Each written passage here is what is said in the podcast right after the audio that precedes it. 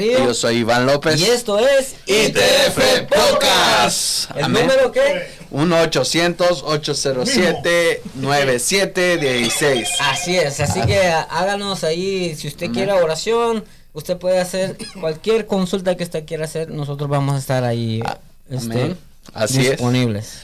Bueno, hermanos, que el Señor les bendiga. Muchas gracias por estar conectados con nosotros, tanto localmente como internacionalmente. A todos los que nos escuchan y están conectados. No, quiero hacer un paréntesis ahí. El hermano Camacaro nos escuchaba desde allá, o nos miraba desde Venezuela.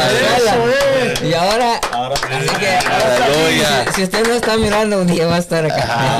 Para esto vea. Él dijo, oye, la cuestión que él dijo de allá, él dijo: tengo que estar allá. Sí, y aquí está. Gracias al Señor. Amén. Gloria, así es. Gloria, así, hermanos, que les damos las muchas gracias por seguir este programa.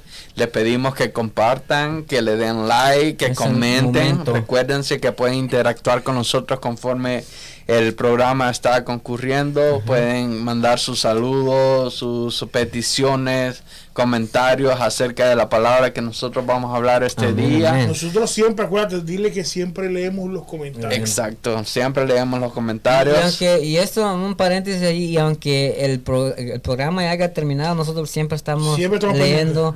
Si ya sea... comentan hoy, ya mañana nosotros estamos viendo, estamos viendo siempre los comentarios y así nosotros podemos responder, o si desean alguna oración, ahí nosotros también estamos orando por ellos. Así que los invitamos a que nos sigan, ya sea en Facebook, en YouTube, en Twitter, en Instagram. ¿Cómo los pueden encontrar en Twitter? En Twitter estamos como ITF Podcast 1. Y en Instagram, ITF Podcast 2022. Estamos por todos lados. No hay excusa. Exacto, no hay excusa. Así que los pueden encontrar por todas las plataformas de redes sociales. Y los invitamos a que suscriban. Así, cada vez que nosotros tengamos un programa, ustedes puedan tener la notificación y al instante pueden conectarse con nosotros. También los invitamos a que nos siga nuestra iglesia, que es Iglesia Torre Fuerte en la ciudad de Mason High, en el estado de Michigan. Y si están cerca de la ciudad de Mason High, en Michigan, vénganse, acompáñenlos. Recuérdense que nuestra dirección está abajo en la pantalla, pero la vamos a repetir. Es 1400 este, las 12 millas, la ciudad de Mason High, el estado de Michigan, y el código postal es 48071. Los servicios los tenemos el día martes y viernes a las 7 de la noche y el día domingo a las 11 de la mañana. Así es. Y también tenemos oración matutina a las 5:30 de la mañana, los días martes, jueves y sábado. Y así que también el día lunes hay... ayuno por el Ministerio de Damas de las 9 de la mañana a 12 de mediodía. Entonces, si ese día lunes y en la tarde, en la noche, a las 7 de la noche, los jóvenes los reunimos. Así que si hay algún joven o alguna dama que tiene disponible ese día, vengan, compartan con nosotros. Recuerden que la iglesia siempre va a estar recibiéndolos con los brazos abiertos. Oye, tan fácil que llegar aquí. Así es, tan fácil. Es fácil. Mira, lo voy a explicar. Y si no, dice, pone el UPS. Me la sacaste. Bien fácil. Tome su celular, pon el GPS y pon la dirección y digas rápido. A ver si no sale Amazon, porque es UPS. Amén. Y así también vamos a dar los nombres de nuestros pastores de la iglesia. Betania Vargas. Y nuestro pastor William Caldera. Amén. Así que... Y también antes de pasar a la otra información que tenemos, quiero agradecerle a todos los que nos han acompañado. Amén. Desde el principio de este programa. Nosotros ya vamos en el programa, ¿qué número? 35. Número 35. Y han estado muchos hermanos... Y han estado con nosotros desde que todo esto inició. El 24 de noviembre de 2020. Y ya, como les decía, estamos en el programa número 35 y les agradecemos. Amén. Porque ellos han estado pendientes, han estado siempre fieles con nosotros. Eso merece un sonoro aplauso. Eso es. Programa 35. 35. Ya que cumplamos el año, vamos a tener un pastel. Queremos pastel. Y así, amén. Entonces pasamos a los siguientes anuncios de los... Amén. Queremos anunciarles que el evento que va a tener nuestro hermano, nuestro pastor, Wilson Mena. En su iglesia pentecostal, Casa de Dios, en Ponier, que se llama Kairos, el evento que va a estar dándose este fin de semana, ¿verdad? Sí, este fin de viernes, sábado y domingo. Viernes, sábado y domingo, exactamente. 31. Amén. Así que si ustedes, ahí está el flyer en la pantalla. Creo que también la pastora estaba anunciando para aquí localmente que si los que van a ir se puedan reunir acá en la iglesia. Van a haber muchos que van a ir. Creo que van a haber muchos, y pues los que se puedan acomodar se van a estar yendo desde acá el sábado temprano. Amén. Así que, hermanos, si ustedes pueden asistir a este evento que vamos a tener en la iglesia del pastor Wilson Mena, pueden ir. Acuérdense que la imagen, el flyer va a estar en este programa, lo pueden buscar y pueden ir. Tienen más también está la hermana Rosy Chapo, nos estaba anunciando de que todos los sábados a las 6 está el estudio bíblico. Correcto. Que tienen las damas. Amén. Si recuerden que todos los sábados a las 6 de la tarde. Amén. Entonces los esperamos y los esperan acá este sábado. Amén. Y recuerda que el primer fin de semana del mes de agosto, el Ministerio de Caballeros va a tener una campaña, ¿verdad? Sí. Sí, así es. Los 3 días, viernes, sábado y domingo. Así estamos. Así que... Va a venir un pastor de Miami, creo que se llama Kenny Herrada. No sé si yo estoy errado o no, pero yo creo que ese es el apellido de él, Herrada. No tengo hasta ahorita mucha información sobre eso. Creo que tenemos flyer por ahí, tenemos uno por ahí. Sí, lo tengo ahí. Creo que la primera semana de agosto. Hay que lanzarlo por la ventana. Sí. La fecha 5, 6 y 7. Pastor Wilson Mena y también Pastor Josué Drullard. Ese va a ser el mismo con Mena. Pero ese es otro. Para la campaña de caballeros. Campaña de caballeros, mil disculpas, mi error. Predicador Kenny Herrada. Pues ese sí. Entonces, mil disculpas, mi error. Y toda esta campaña también les pedimos a todos que nos hagan aquí en compañía así caluroso. Nosotros vamos a estar adorando al Señor todos juntos. Es de caballeros, pero eso no significa que solo caballeros. ¿Cuál es la fecha? ¿Para repetir la fecha? 5, 6 y 7. 5, 6 y 7. Viernes, sábado y domingo. Así es. Perfecto. O sea, ya saben de que el viernes y sábado a las 7 de la mañana, iba a decir. De la noche. Y el domingo es a las 11 de la mañana. Así, acompáñenos, como estaba diciendo, esto lo están haciendo los caballeros. Pero no significa que solo caballeros tienen que venir. Podemos venir todos.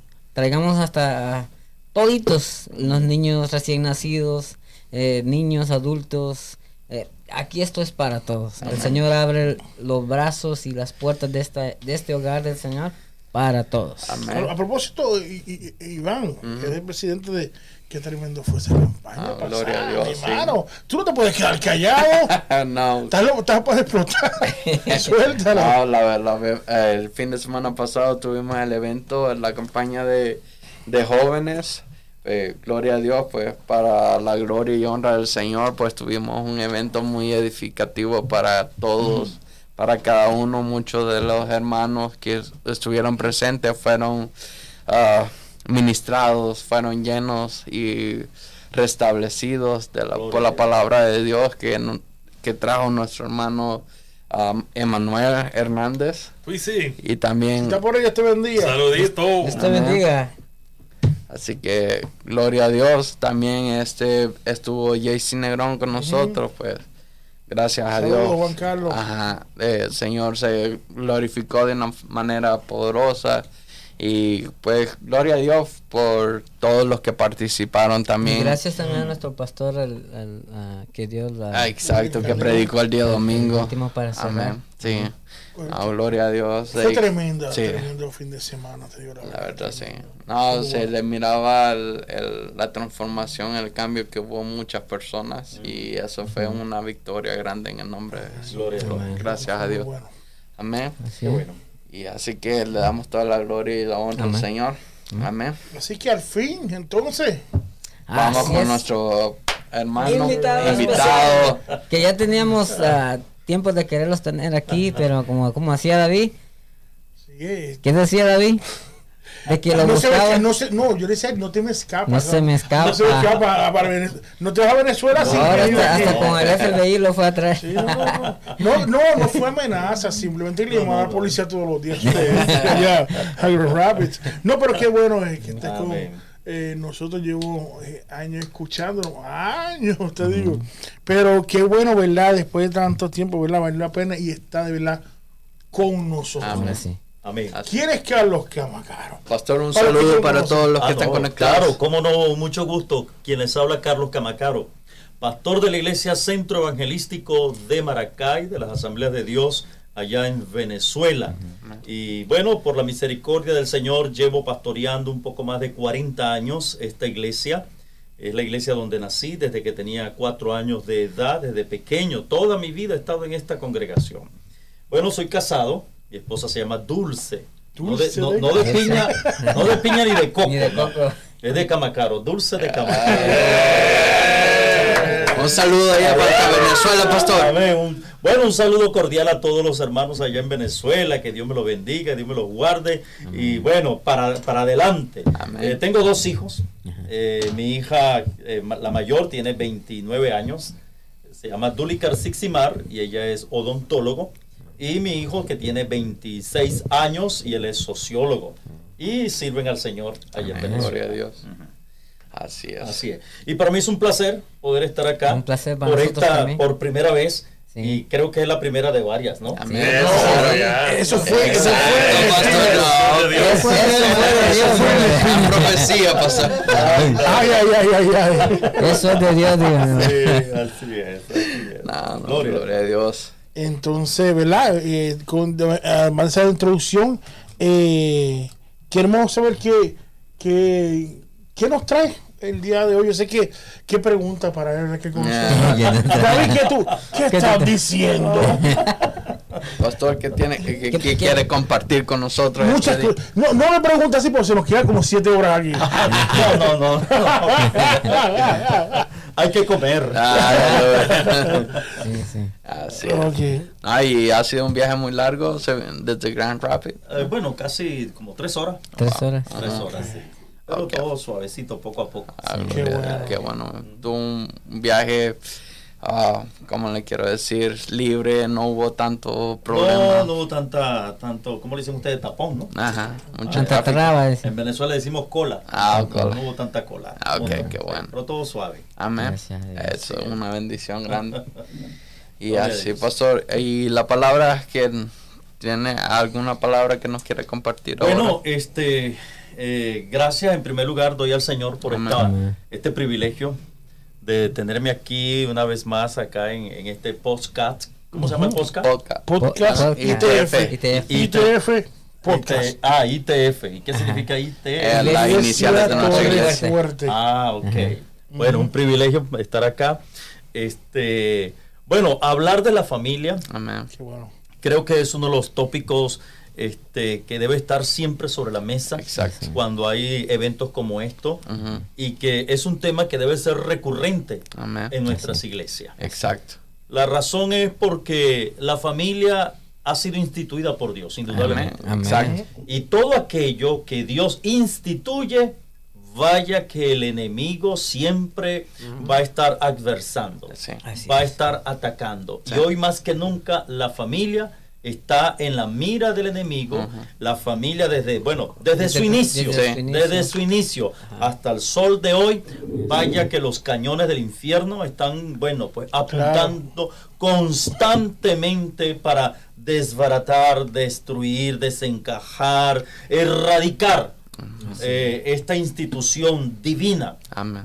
De manera que en la iglesia tenemos una sacra responsabilidad. Exacto. Como lo es de fortalecer los lazos familiares. Amén. ¿A través de qué? Bueno, obviamente a través de enseñanzas reiteradas, seminarios. En Venezuela, por ejemplo, allá en mi iglesia, el mes de noviembre, aparte de diciembre, hacemos lo que, bueno, los organizadores llaman el mes de la familia. Y dedican 4 hasta 6 semanas donde se abordan diversos tópicos en torno a la familia. Se escoge un tema en particular y en base a ese tema se desarrollan actividades, dinámicas, conferencias, talleres, etcétera, etcétera. Y todo es apuntando a la familia, reforzando los pilares, los fundamentos de la familia.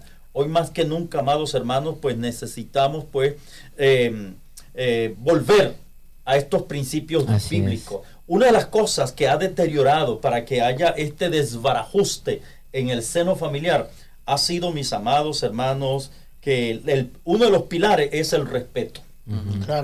Cuando el respeto a la autoridad, al papá y a la mamá, cuando ese respeto falla, se debilita, está resquebrajado, vaya que ahí va a haber un desorden. Ahí va a haber anarquía. Ahí va a haber una serie de situaciones que se van a desencadenar en hechos punibles, lamentables. Y facilito al enemigo. Obviamente se aprovecha. Porque ¿qué dijo el Señor Jesucristo? Que el enemigo... El diablo siempre ha sido homicida desde el principio. Así es. Bueno, no incitó a Caín para que matara a su hermano Abel. Ahí está. Y desde antes a Eva la incitó a que... Entonces, ¿cuál es el propósito de Satanás? Bueno, suscitar homicidio. De diversas maneras. Matar. Jesús mismo lo declaró. El diablo vino para hurtar, matar y destruir. Eso es lo que él quiere, destruir. Destruir la familia. Entonces, cuando el respeto se quita, cuando el respeto no se fortalece en la familia, entonces hay este desorden, este desbarajuste. Hoy en día es lamentable, pero vemos cómo los niños... Yo me acuerdo cuando muchacho, mire, el respeto a los viejos, a los padres de uno, eso era un asunto tremendo. Empezando nada más pidiendo la bendición. Es una señal de respeto. Por lo menos en Venezuela, y había unos pueblos en Venezuela, en el llano, en el campo, en el monte, donde para pedirle la bendición a la mamá y al papá, eso era un rito, ¿no? El muchacho llegaba y se cruzaba los brazos así y se arrodillaba, inclinaba la cabeza, bendición mamá, bendición papá. O bendición taita. O bendición. Ahora piden otra cosa, ahora piden el wifi. Un teléfono. Entonces, esas cosas, esos detallitos tan insignificantes, pero eso mostraba el respeto que uno le tenía a los padres. Hoy en día el hábito de pedir la bendición, ¿cómo se ha diluido? Ya antes, bueno, ya no hay ese protocolo. Antes uno decía, bendición mamá, ahora Sion más. Y ahora, ni Sion, ni ma, ni pa. Y a veces a veces por parte de los papás ya ni lo ven, dicen, no, pues eso ya era de antes. Entonces, por eso es de que también los hijos a veces dicen, no, entonces, oye, cambiar esas costumbres tan sanas, tan plausibles, tan bonitas que eran, decir que son retrógradas, que no son aplicables para estos tiempos, es un absurdo. No, las cosas buenas yo creo que deben perseverar. Pero que también yo he visto que, perdona la interrupción, que sí, yo creo que nosotros tenemos que volver a esas costumbres que uno dice, es muy importante, porque hay muchas cosas que se han perdido. Un ejemplo, yo recuerdo cuando yo era Muchachito, eso fue un par de años atrás. Oh, no comiencen de nuevo, por favor. ¿Hace cuántos años, David? Eso fue hasta la vuelta de la esquina. Por favor, cuando era en blanco y negro, tú verás. El arcoíris era blanco y negro. Bueno, eso son cosas. Era que cuando íbamos a ver televisión, era toda la familia, era uno solo. Sí, señor. Un solo televisor. Yo era entonces un solo televisor y yo era el más pequeño y me tocaba llorar que tenía que cambiarlo. Claro, era así. Era el control remoto. Sí, yo era bueno. Más grande. O sea, con el más pequeño, pues me tocó, pero era toda la familia. Juntos, sí, ahora sí, mismo, todo el mundo hasta en el baño, yo creo que tiene señor, en cada casa. Y otra cosa que es que yo creo que lo comentaba una vez en el programa que, yo sé que todos lo hemos visto, en un nuevo restaurante, tú ves la familia y todo el mundo, nadie se habla, pero están así. Sí, señor. Ese otro problemita que como ha dañado. Que ha dañado y separado. Sí. Pero te voy a decir también otra cosa que yo había visto. Usted sabe que yo soy músico, todo el mundo casi lo sabe. Bueno. ¿Qué pasa? No sabía, David. ¿No?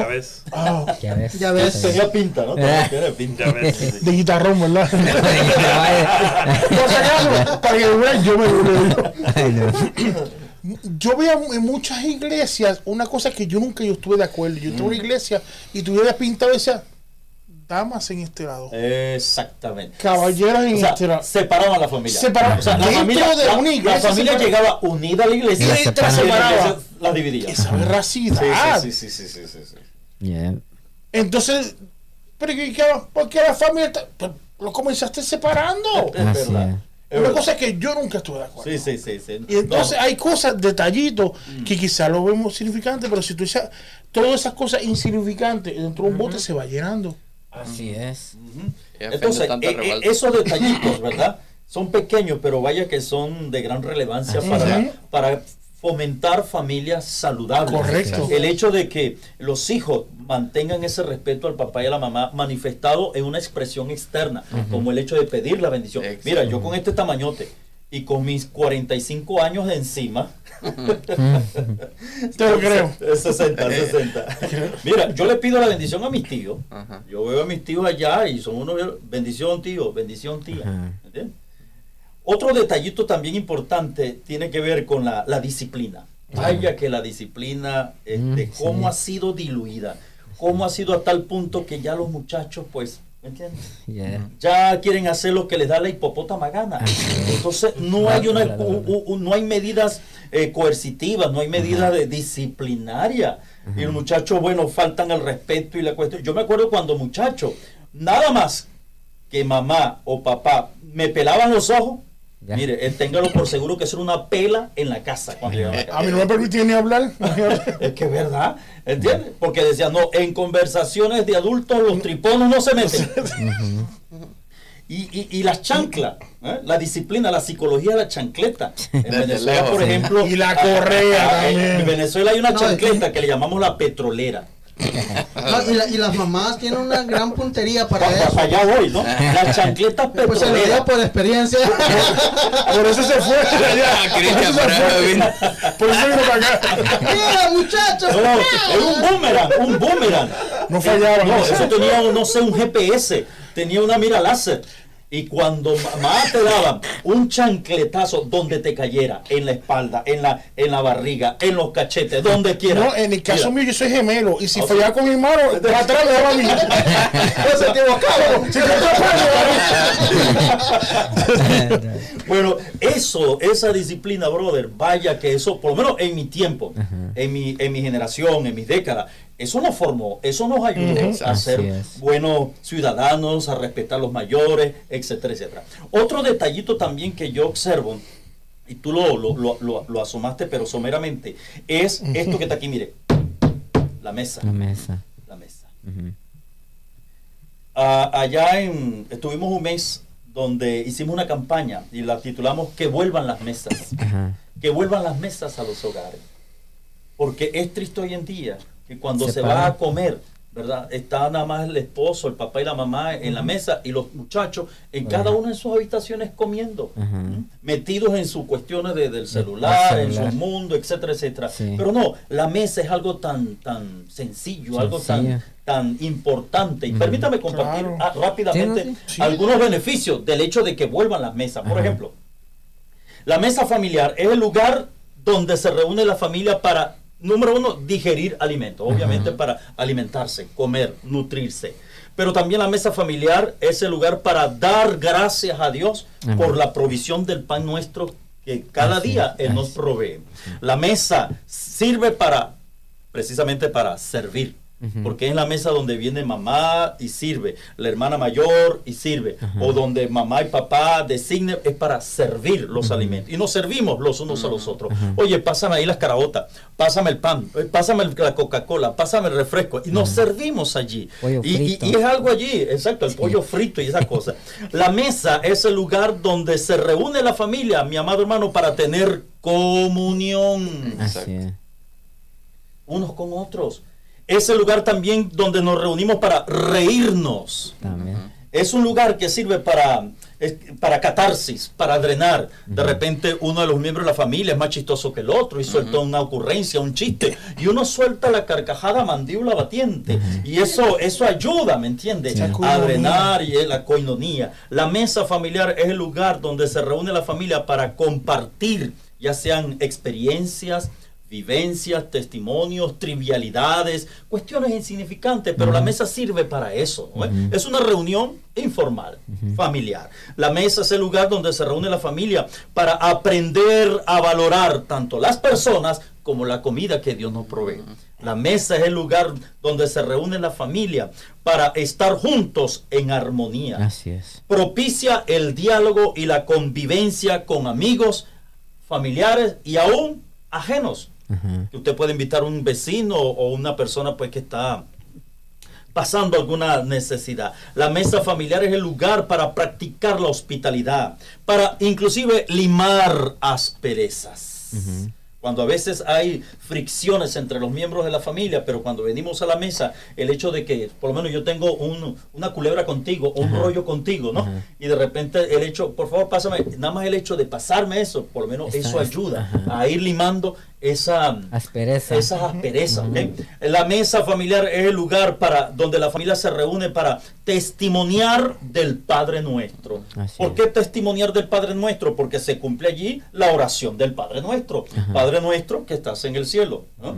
El pan nuestro de cada día, y al ver ese alimento allí sobre la mesa, es un testimonio fehaciente, contundente, visible y comible de que Dios nos ha provisto el pan nuestro de cada día.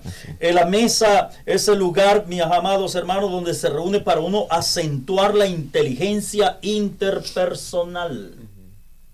Porque ahí donde está la persona que es tímida, el miembro de la familia que es tímido, uno lo incita. Mira, Andrés, ¿y tú qué dices, vale? Abre la boca, estás calladito, ¿eh? Y entonces uno motiva para que Andrés salga de su cascarón, salga de su, ¿me entiendes? De su mundo y se integre. Así es. La mesa familiar es el lugar donde, amados hermanos, nos reunimos para la satisfacción personal, como también para aprender modales y para deleitar a Dios. Cuando Dios ve a una familia junta, en armonía, reunida, alrededor de una mesa, ¿usted cree que eso no le agrada a Dios? Obviamente que sí. Claro. Así que vuelvan las mesas a los hogares. Y yo creo que cada padre de familia, cada madre debería incentivar a lo menos una comida al día, todos juntos, en la mesa. Antes de continuar, no nos olvidemos de nuestros hermanos que están conectados en las redes sociales.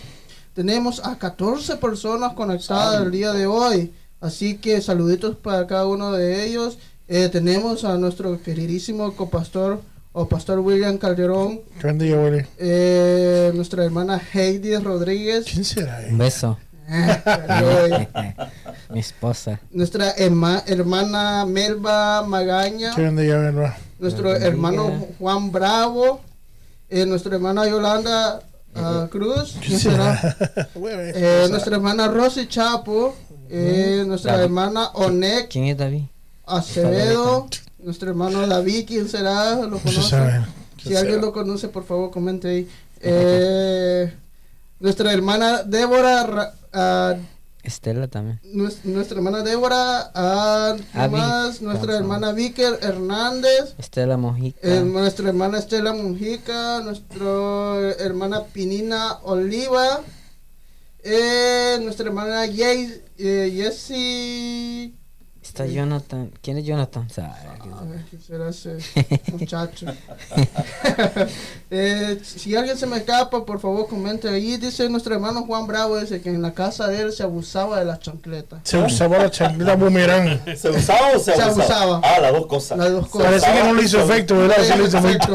Se abusaba, dice. Se abusaba. Así que, se me olvida ante nuestro hermano Carlos Vaz, que está en la plataforma de YouTube también. Buen día, Carlito. Él nos comenta aquí, Dios le bendiga, amados. Dios le bendiga, hermana Estela.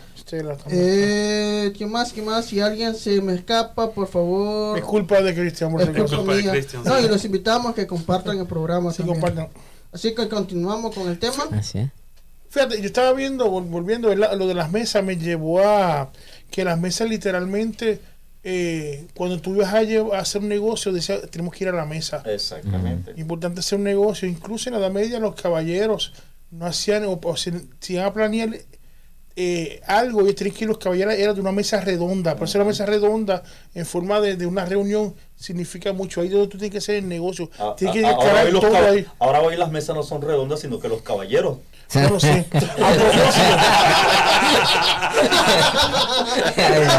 Por si acaso, tú me miras y dices, yo re mucho la mesa, ¿verdad? Este fue un caballero de la mesa redonda.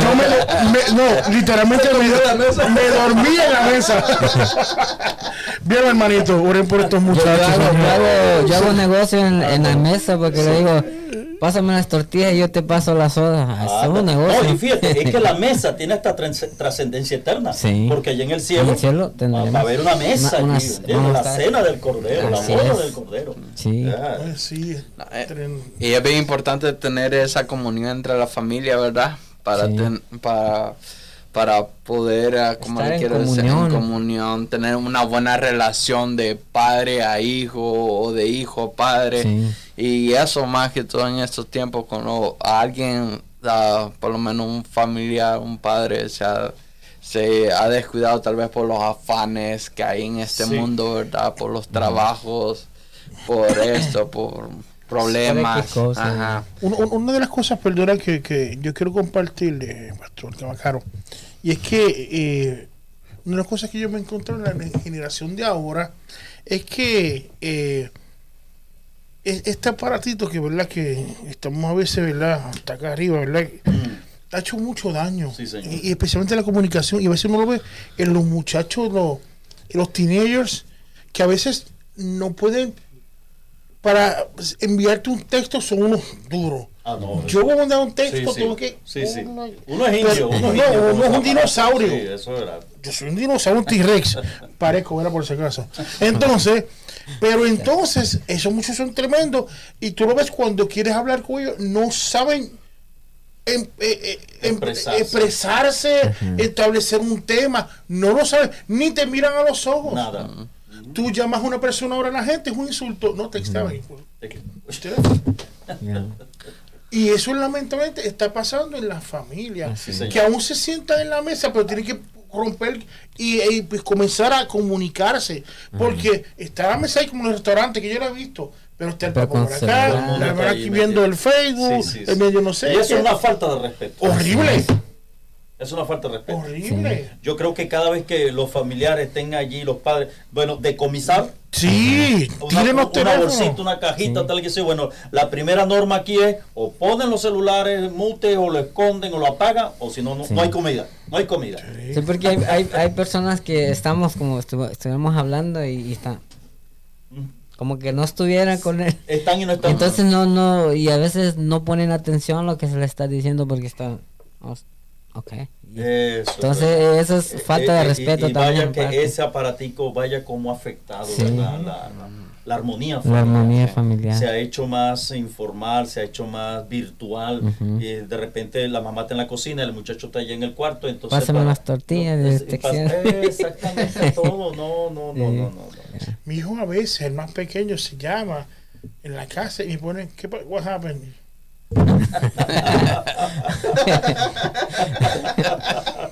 Es... que nos separa una pared. Esa pared igual. ¿Por qué? Porque hace ruido. Porque hay mucho ruido. Sí. Increíble. Nos separa una pared. No es el muro de... No la muralla de China. No, ni la Tron tampoco. Te digo, entonces, y eso es lo que pasa. Te digo, y se ve, y qué daño ha hecho. Y otra vez usted está hablando con una persona, por ejemplo, usted me está hablando y yo aquí, y yo digo, ajá, ¿qué pasó? Ajá. Y me media hora diciéndome algo. Sí, te desconectas de la conversación. Pero nosotros nos reímos, pero sí, pero es verdad, hay mucho daño. El daño. Porque eso afecta a las relaciones interpersonales. Así es. ¿Entiendes? Mira, que mejor es cuando tú vas con una persona, cuando tú lo escuchas a una persona. Tú entiendes por la forma cuando habla, así como está la persona, el modelo, pero un texto que te va a decir es mayúscula, ahora por hacer. O si no te responden con los muñequitos, los emoticones. Mira, yo trato el teléfono, mira, en serio. Ahí está. No aguanto ya. Si sigue con el tuyo. No era mío,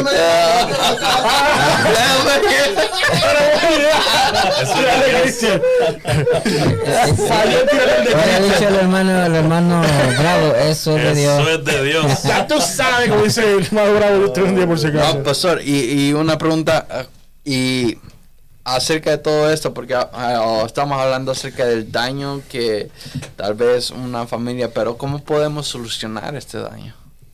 Qué buena pregunta. Bueno, uno es creando conciencia, brother. Exacto, ¿verdad? Es hacer una campaña de concienciación, una campaña donde hacer valer la importancia que tiene el otro, la importancia que tiene tu interlocutor, la importancia que tiene de mirar a las personas a los ojos, claro, la importancia de saber expresarse, saber hablar, comunicarse, la importancia de ser sensible ante la necesidad del otro y no de mantener pues una comunicación fría, una comunicación, tú sabes, ¿no?, virtual con esto, ¿ves? Porque esto como que minimiza la parte de la sensibilidad del ser humano. Exacto. Entonces, yo creo que deberíamos, bueno, no sé, buscar la manera, dinámicas, flyer, a través de, inclusive usando la misma herramienta. Cuando David estuvo por allá en un templo y estaba hambre y llegó y dijo, ¿y tienen aquí alguna espada? Entonces el sacerdote, bueno, ahí está la espada de Goliat. Pero me llama la atención la expresión que dijo David, que David dijo, bueno, dámela, ninguna mejor que como ella. Entonces, hay muchas espadas de Goliat que la iglesia les ha arrebatado, pero que las ha marginado. Así y que podríamos usarla como esto. Esto es una espada de Goliat. La radio es una espada de Goliat. Ninguno como la radio. Porque el alcance, como lo que estamos haciendo ahorita. Exactamente. Entonces, a través de estos medios de comunicación masiva y redes sociales, yo creo que podríamos bombardear acerca de volver a esos valores, cultivar esos valores que se han perdido, que se han diluido y que, bueno, y que tiene asidero bíblico, porque la Biblia me manda a que debemos tener comunión los unos con los otros. Exactamente. Ahí también la palabra de Dios nos habla de que la familia es el primer ministerio que nos da el Señor. Exactamente. El primer ministerio que nosotros tenemos que ejercer para ser un buen sacerdote, ¿verdad? No? Y en virtud a eso, lo que tú estás apuntando, permítame compartir algunos pensamientos, ¿no? Claro. ¿Cómo podemos cultivar la fe en la familia cristiana? Bueno, hay muchas maneras. Número uno, haga que la hora de la comida, empezando por allí, sea un tiempo sagrado para bendecir los alimentos del Señor. Eso es lo importante. Número dos, que vuelvan las mesas al hogar. Ya le hemos hecho mención de ello. Lea y hable de las Sagradas Escrituras en la familia. El devocional familiar. ¿Cómo se ha perdido el devocional en la familia? Sí, la verdad que sí. Mira, yo recuerdo cuando estaba pequeño, nosotros somos nueve hermanos, y mamá y papá. La primera que llegó al evangelio fue mi mamá. Y bueno, yo cuando ella se entrega, yo andaba con ella y comenzamos ahí. Pero mira, mamá, todas las santas noches, después que ella veía su novela, porque ella era muy novela ella, las novelas terminaban como a las 9:30, casi a las 10 de la noche. Ajá. Y uno estaba ahí, había un solo televisor, como tú decías, y todos estábamos ahí, ¿me entiendes? Y veíamos el programa que mamá decía. Ajá. Pero cuando ya uno sabía cómo iba a terminar la novela, entonces para uno no orar, los hermanos mayores nos escabullíamos, ¿no? Y nos íbamos a dormir nuestras literas. Pero después que terminaba la novela, entonces mamá comenzaba. Carlos, Ana, Niño, Juni, Keila, Marbella, Nancy, Mabel, Abí, vamos a orar, vengan a orar. Y yo le decía, ya lloré, usted no ha llorado nada, vengan a orar. Y buscaba las chancletonas y nos reunía ahí en la sala. Y mira, nos ponía ahí a leer la Biblia, otro a cantar un coro, a tener una reflexión y a orar por las diferentes peticiones. Y ese hábito, oye, vaya como, por lo menos a mí en lo personal me ayudó mucho, me sirvió. Eso me marcó a mí, el devocional. Que a veces, claro, como muchacho no tenía muchas ganas, no me involucraba, pero la insistencia de mamá, ella me forzaba a entrar allí. Y ese hábito, eso me ayudó mucho. ¿Me entiendes? Entonces, el altar familiar es algo que también es perentorio, necesario que los padres cristianos, y si uno de ellos es cristiano y el otro no, bueno, hágale, pero no debe faltar ese altar encendido. Así es. Otra de las cosas pues que debemos tener presente, ¿ibas a decir algo? Sí, a eso lo que acabo de decir es muy importante, que a veces la mamá es cristiana y el papá no es cristiano. Okay. ¿Cómo se puede contribuir en ese caso para que los dos padres contribuyan o se unan en un mismo sentir a reunir, a enseñar a los hijos? Porque el padre posiblemente uno como hombre se lo dio, es muy distraído, se les olvidan las cosas, entonces, pero o a veces el padre no está, llega tarde a trabajar. ¿Cómo eso afecta también a la familia? Por supuesto, pero aún así, habiendo esas diferencias y esas discrepancias en cuanto a la fe. En mi caso, mamá era cristiana y mi papá no era cristiano. Mi papá llegó a los años, pero mamá, ella insistía allí.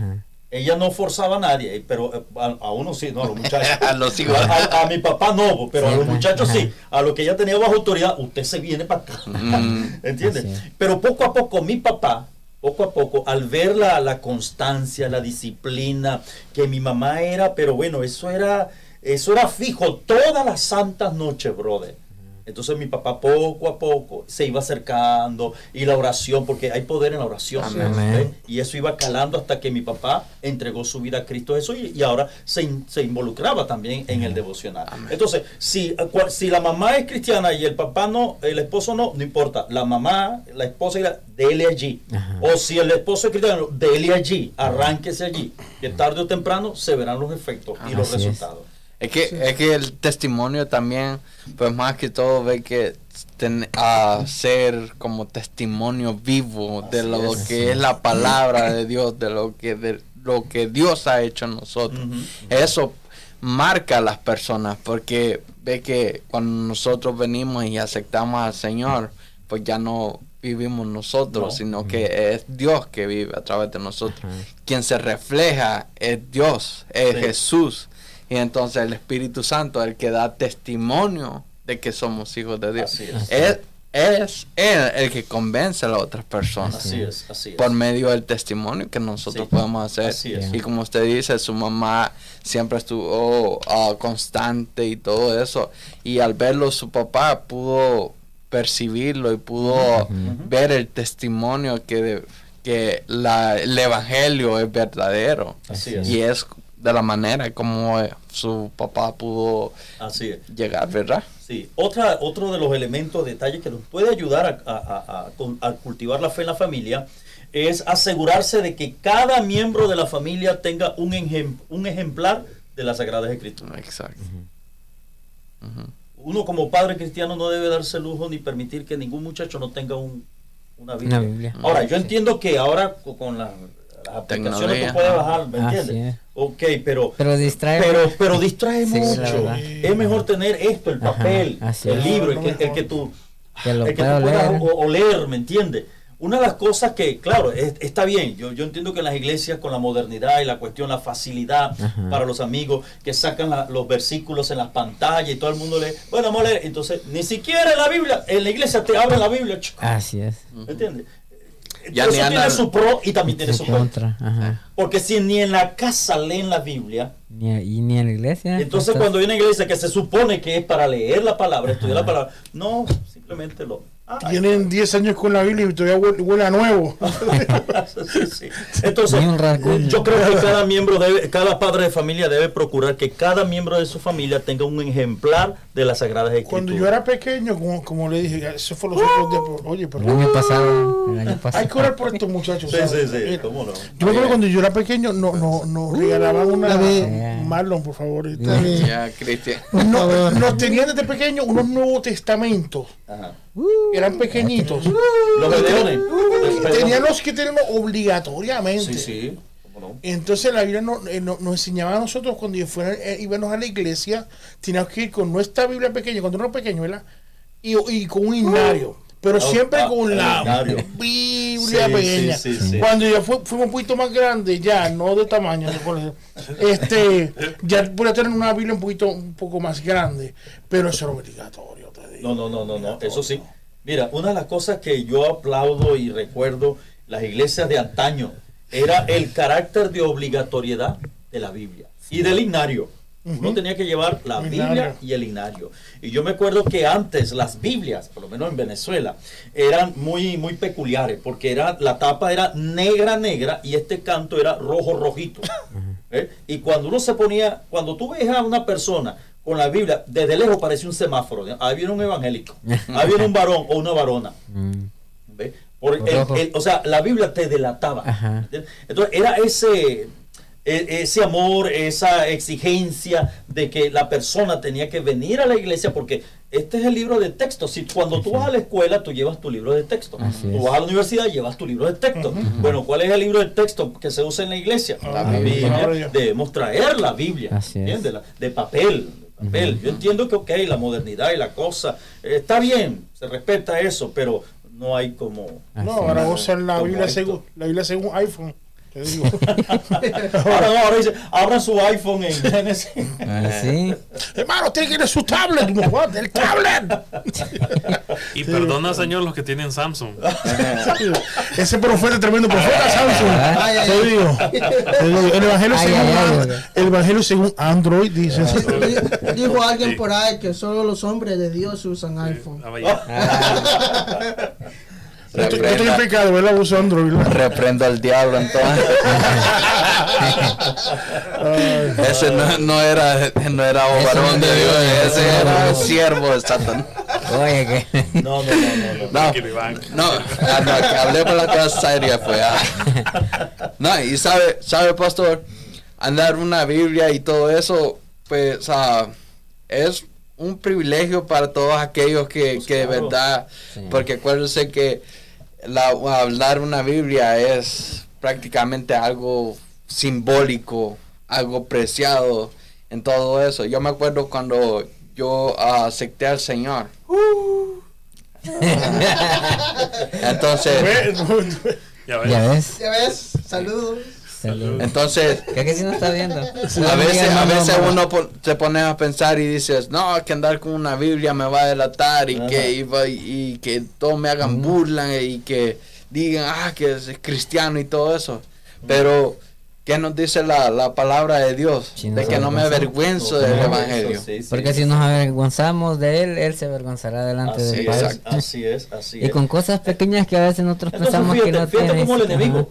Porque la situación de esta nación, por ejemplo, hablando aquí de Estados Unidos, que han sacado la Biblia de las escuelas, han quitado la oración de las escuelas. Por eso estamos como estamos. Y miren cómo el Satanás se ha infiltrado en todas esas.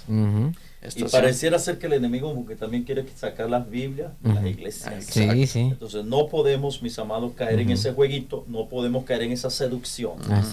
Tenemos más que nunca que darle esa relevancia superlativa al estudio de la palabra de Dios en familia, a que cada miembro, mis amados, tenga un ejemplar de las Sagradas Escrituras, que la raye, la subraye, la marque, pero más que marcarla, permita que este libro lo marque. Ajá, su corazón, marque su vida, ¿me entiende? Entonces, una familia saludable, sana, tiene que estar fundamentada en esta roca. Así es. En Cristo Jesús y en su bendita palabra. Sí, Señor. Porque la palabra de Dios verdadera. Así es. Y es eficaz. Así es. Así es, que nuestros hermanos también siguen comentando acá en las redes sociales. Dice que nuestro hermano Juan Bravo dice que muchos de los problemas comienzan con los padres.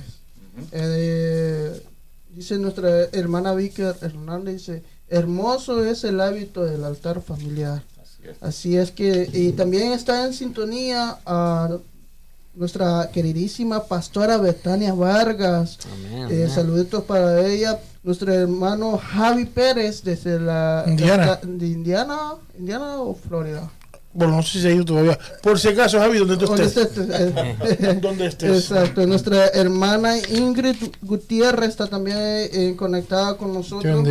Así que les pedimos a los hermanos y a las personas que están acompañándonos que si usted quiere opinar acerca del tema que estamos tratando, es importante, deje su comentario con su opinión y para que compartamos los diferentes puntos de vista. También aquí nuestro hermano Miguel Ramos dice, Dios le bendiga a nuestro hermano pastor Camacaro. Sí, a muchos que le mandan saludos. Amén, gracias, gracias, que Dios le bendiga, recíproco. Sí. Pues sí, es una buena oportunidad volver a levantar los altares familiares, ¿verdad? Sí. La iglesia, el liderazgo de la iglesia tiene que ponerse de acuerdo en eso y hacer una campaña de concienciación, una campaña, mi amado hermano, de estar allí, que los altares familiares vuelvan a las casas, vuelvan a cada hogar, porque eso vaya que será de gran repercusión para cada miembro. Yo recuerdo cuando ese altar que hacía mamá, eso me marcó a mí, aún yo estando en la universidad. Cuando yo estaba estudiando ingeniería de petróleo en la Universidad Central de Venezuela, tú sabes que uno por la presión del grupo, los compañeros y la cosa, entonces llegó un tiempo que yo me aparté del evangelio. Me tomé unas vacaciones, pues. Me fui para Egipto. Me fui para el mundial, a los mundiales. Y estando allá, en la universidad y la cuestión de la fiesta y el bochinche y el zaperoco y esto, pero siempre había ese temor de Dios. Siempre en mí había como una cosa que, oye, dígame si yo me llego a morir en este momento, me voy para el infierno. Un temor. No tengo a Cristo, un temor reverente, ¿me entiendes? Y compañeros que íbamos a conciertos, una vez fue Peter Frampton al Poliedro de Caracas allá, y bueno, y eso era droga y cuestiones, bueno, y en esa época Peter Frampton era, tú sabes, sí, hit parade, un tremendo guitarrista y cantante, y bueno, y la droga, entonces me decía, dale un jaloncito allí, yo no, yo no le meto a eso, inclusive aguardiente, licores, no, ¿por qué? Porque esa enseñanza del altar que mamá hacía, eso me quedó aquí, me quedó acá. Y eso me ayudó a conservar, a mantener esos valores y ese temor a Dios en primer lugar. Entonces, el altar familiar debe volver a los hogares. La mesa debe volver a los hogares. Y el estudio de la palabra debe volver a los hogares. Así es. Claro, no solamente que van en la mesa ahí, que aprendan a usarla, te digo. Que aprendan, porque verdad que, cuando uno va a mirar hacia atrás, esa dejadez que mucho daño nos ha hecho, que como estamos nosotros ahora, la importancia, ¿verdad?, de traer a la familia juntos y traerlo, ¿verdad?, a Dios de nuestras casas. Pues una cosa que yo digo a mi esposa, a algunas personas le digo, es que nosotros nos preocupamos a veces, salimos de nuestra casa apresurados, a la iglesia, tienes que ya, cuando llegas a la iglesia, ponte a arrodillarte a orar, pero si yo tengo que empezar eso en mi casa. Exactamente, desde allá tiene que venir la comunión. Tiene que empezar desde mi casa, preocupándonos a venir rápido, bueno, vas a ver, venimos aquí a orar. Porque pareciera ser que los padres pretenden que la iglesia le resuelva todo. Es el punto, que Dios te está esperando aquí, pero en la casa no. Es verdad. Tiene que comenzar desde la casa, y es lo que está pasando ahora, ¿me entiendes? Y cuando tengan hijos, ustedes se van a dar cuenta de eso, que a veces está bien, tenemos esto, le permitimos esto, pero cuando uno se da cuenta, uno dice, wow, de verdad que se ha ido muy lejos esto. Sí, señor. Entonces eso es lo que pasa en nuestra casa, quizás no queremos que lo vea, pero se refleja en la iglesia, en la calle. Sí, exactamente. Entonces, ¿a qué se debe parte del índice, el incremento de la delincuencia en nuestros sectores, en nuestros pueblos? Quizás, ¿verdad? Porque ha habido un gran descuido. Así es. Tanto de parte de la iglesia como de parte de las familias. Sí. Sobre todo las familias cristianas. Estamos llamados a ser luz, sal de la tierra. Así es. Y no estamos ejerciendo el rol al cual Dios nos ha llamado. Cada familia, cada hogar cristiano es un faro en el lugar donde está. Sí, una de las cosas que uno ve, ¿verdad? Es que al uno perder la comunicación, dejar de conocer quién está contigo. Me voy a explicar. Por eso es que hay mucha falta de empatía dentro de las iglesias, dentro de la familia. Por eso mismo, porque hay una cosa que me he puesto entre medio de otras cosas y ha puesto una barrera de comunicación. Porque estamos en la era de las comunicaciones, pero estamos en la peor era de la descomunicación dentro de la familia. Exactamente. En vez de acercarnos, sí, parece que estemos cerca, estamos bien lejos. Sí. Por eso mismo, sé que la comunicación, tanto de comunicación que yo tengo es, pero está peor que nunca. Nuestros hijos, la gente, los muchachos, como estaban diciendo hace rato, ¿verdad? Cuando tú les hablas no te miran los ojos, ¿no entiendes? No escuchan a la persona. Fríos, se vuelven fríos. Sí, frívolos. Entonces nos quejamos, que hay falta de amor, pero claro, pero ¿por qué? Porque en la familia comenzó esto en mi hogar. Así es. Entonces eso ha ido traspasando, entonces los trabajos, en la familia, hay muchos solitarios, uno los ve solitarios, pero su amigo es la computadora y el celular. Sí, exacto. La solución para ello, eso me hace pensar a mí el caso de Jairo. Cuando Jairo, aquel hombre que ayudó pues a la comunidad judía y eso, dice la Biblia que Jairo fue a los pies de Jesús, era el principal de la sinagoga. Y fue a los pies de Jesús porque su hija se estaba muriendo en el cuarto. ¿Y cuántos hijos nuestros se estarán muriendo en el cuarto? ¿Muriéndose? Han muerto a la empatía, como tú señalas. Han muerto a la sensibilidad. Han muerto a la comunión. Han muerto a algo que Dios, al propósito de Dios. Y se están secando en sus cuartos. Pero ¿cuántas noticias hemos visto? Que eso ya es algo que la gente lo está viendo y no es normal, pero está pasando mucho, de que hay muchachos que se han quitado la vida y los parece, yo no sabía que mi hijo estaba... O que salió y mató unos cuantos, pero yo no sabía que mi hijo era un malandro y yo no sabía que un ángel en la casa, un demonio en la casa. En la misma casa. Así es. Te dividía una pared. Entonces, ¿qué hizo Jairo? Fue a los pies de Jesús. No nos queda otra cosa sino que como padres venir a los pies de Jesús e interceder ante Jesús por esos hijos que se están muriendo en nuestras alcobas, en nuestras habitaciones, que se están muriendo, que se están volviendo indolentes, que se están volviendo insensibles, para que el Señor Jesús haga una obra milagrosa y que estos muchachos sean reinsertados al propósito que Dios ha establecido para sus hijos. Así que no nos queda otra sino venir a los pies de Cristo Jesús para que el Señor restaure la familia, el Señor reanime los hogares que están a la calle. La importancia de volver a la palabra, eso envuelve muchas cosas. La comunicación, volver a los valores familiares,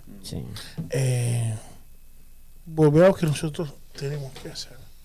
Le digo, y de verdad que uno estos temas se han hablado otras veces, pero falta la acción. La acción es lo que falta y tenemos que ir ya buscando eso, ¿verdad? Como que ahorita ya voy con ideas ya para mi familia. A alguien le van a quitar los celulares. Y la iglesia juega un papel importante en este proceso de transformación. para iglesias, familias saludables, sí, organizando programas, incentivando, motivando, o sea, forzando a las familias a entrar, sí, ¿entiendes? A ese alineamiento que Dios agrada. Así es. Entonces, pues, no nos queda otra cosa sino... Ahora, ¿qué dices eso? Me dijiste algo, lo que dijiste, ¿yo? Me acordé de algo, sí, tú, Marlon. ¿Qué dije yo? Que recuerdo que yo vi un video, yo y mi esposa vimos un video de un pastor que está en las redes, en YouTube, creo que lo vi, que en el servicio pasó una canasta y mandó a todo el mundo a poner los celulares en la canasta. Ofrenda de celulares. Tú tienes como 5, ¿sabes? ¿Y sabe la cantidad de personas condenando eso? Los comentarios.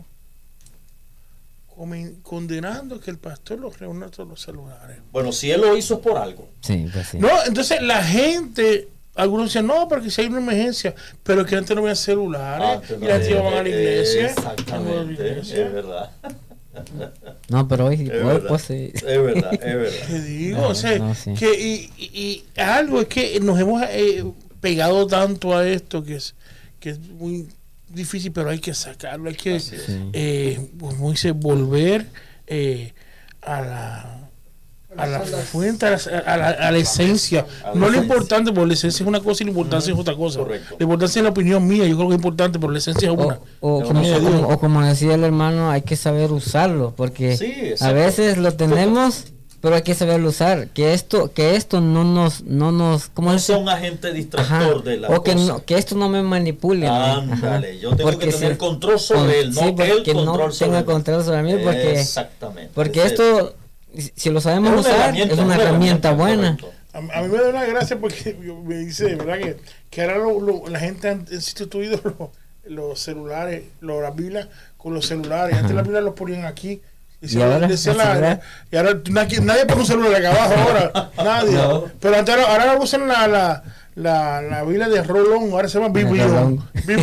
Te digo, pero nadie te pone o sea, la importancia del libro, del papel, es bien importante, porque una cosa que yo me cuenta, pero eso es otro tema, cuando venga de nuevo, vamos a marcarlo por ahí, de esto, que va a ser que en la Biblia, en los celulares muchas veces alteran algunas partes, en los celulares, y hay que tener cuidado en eso, es. Pero eso va a ser el próximo, tengo que dar una fecha pronto como el pastor Camacaro.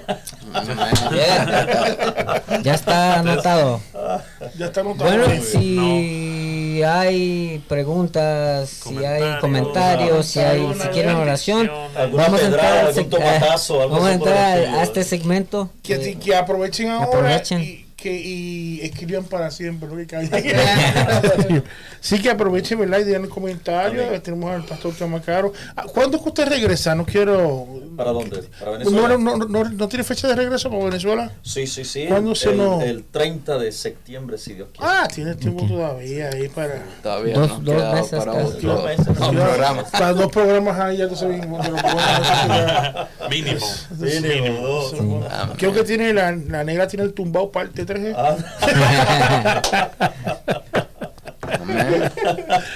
Ay, tremendo. Decimos a nuestra gente, ¿verdad? Que pongan sus comentarios, nosotros los leemos. Alguna petición de una vez, por favor, y vamos a orar también ya en breves minutos, ¿verdad? Pues ya el tiempo nos ha traicionado. Y por favor, escriban sus comentarios o petición, por favor. Y si no hay petición, que el pastor ore por la familia. Sí, bien importante eso, y se acuerden de la fecha. Amén. Sigan escribiendo, que nosotros leemos. Vamos. Oremos, pues. Querido Señor, gracias te damos por la oportunidad que nos permites, Dios mío, Señor, mi Dios, dilucidar estos temas, Señor, mi Dios, que tienen un carácter, Señor, mi Dios, contemporáneo, Señor, y de pertinencia. Oramos por la familia, Señor. La familia, Señor, entendemos que ha sido instituida divinamente, Señor mi Dios.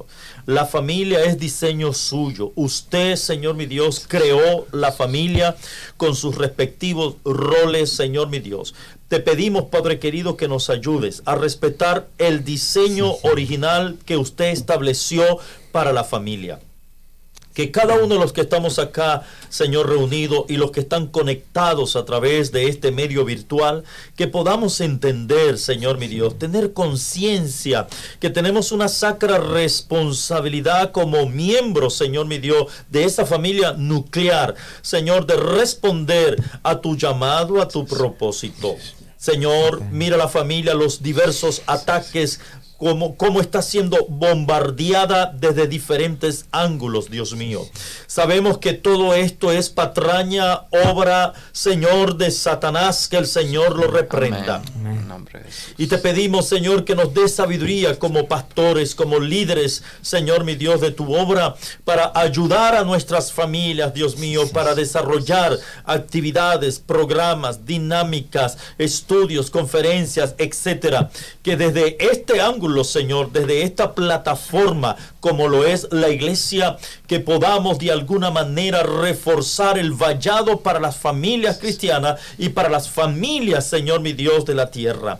Señor, gracias te damos por la familia. La familia, Señor, mi Dios, es suya. Te pedimos, Dios mío, Señor, que todo ataque que venga contra la familia sea detenido, reprendido en el nombre de Jesús. Si en esta hora hay familias, Señor, mi Dios, de los que están conectados, que están siendo afectadas por alguna adversidad, enfermedad, tribulación, angustia, Señor, que si hay alguna familia que tenga algún miembro de la familia que está sumido en el alcoholismo, en la droga, en alguna desviación sexual, Señor, en la hechicería, si hay alguna familia que está teniendo problemas financieros, deudas, Señor, mi Dios, que están asfixiando su economía, yo te ruego, amado Dios, que sea usted, Espíritu Santo, tomando el control, Señor, suscitando, Señor, mi Dios, el milagro esperado para estas familias. Señor, bendice nuestras familias, Señor amado, que nuestras familias sean un faro alrededor de esa comunidad donde está establecida, que esta familia sea luz, sal, Señor mi Dios, para esta tierra, que tu Santo Espíritu, Señor mi Dios, bendiga a nuestras familias, en el poderoso nombre de Jesús de Nazaret, que así sea. Amén. Amén. Gracias, amén. Señor. Le damos gracias a nuestro hermano pastor Camacaro por estar aquí. Ha sido un placer para nosotros. Gracias. Como hijo, no va a ser la primera, sino que vamos a estar todavía aquí esperándolo, y más invitaciones llegarán. Así que muchas gracias a todos los que nos acompañaron. Gracias al grupo técnico. Gracias, Iván. Amén. Y mi nombre es Marlon Carrillo. Iván López. Y esto fue y es ITF Podcast. Amén. Nos vemos el próximo miércoles a las 7, no se les olvide. Hora del Este, recuerden. Es nuestra cita con el Señor. Amén. Amén. Amén. Gracias, gracias, brother. Gracias. Paz de Dios para todos. Gloria a Dios. Amén, brother. Pastor, te bendiga.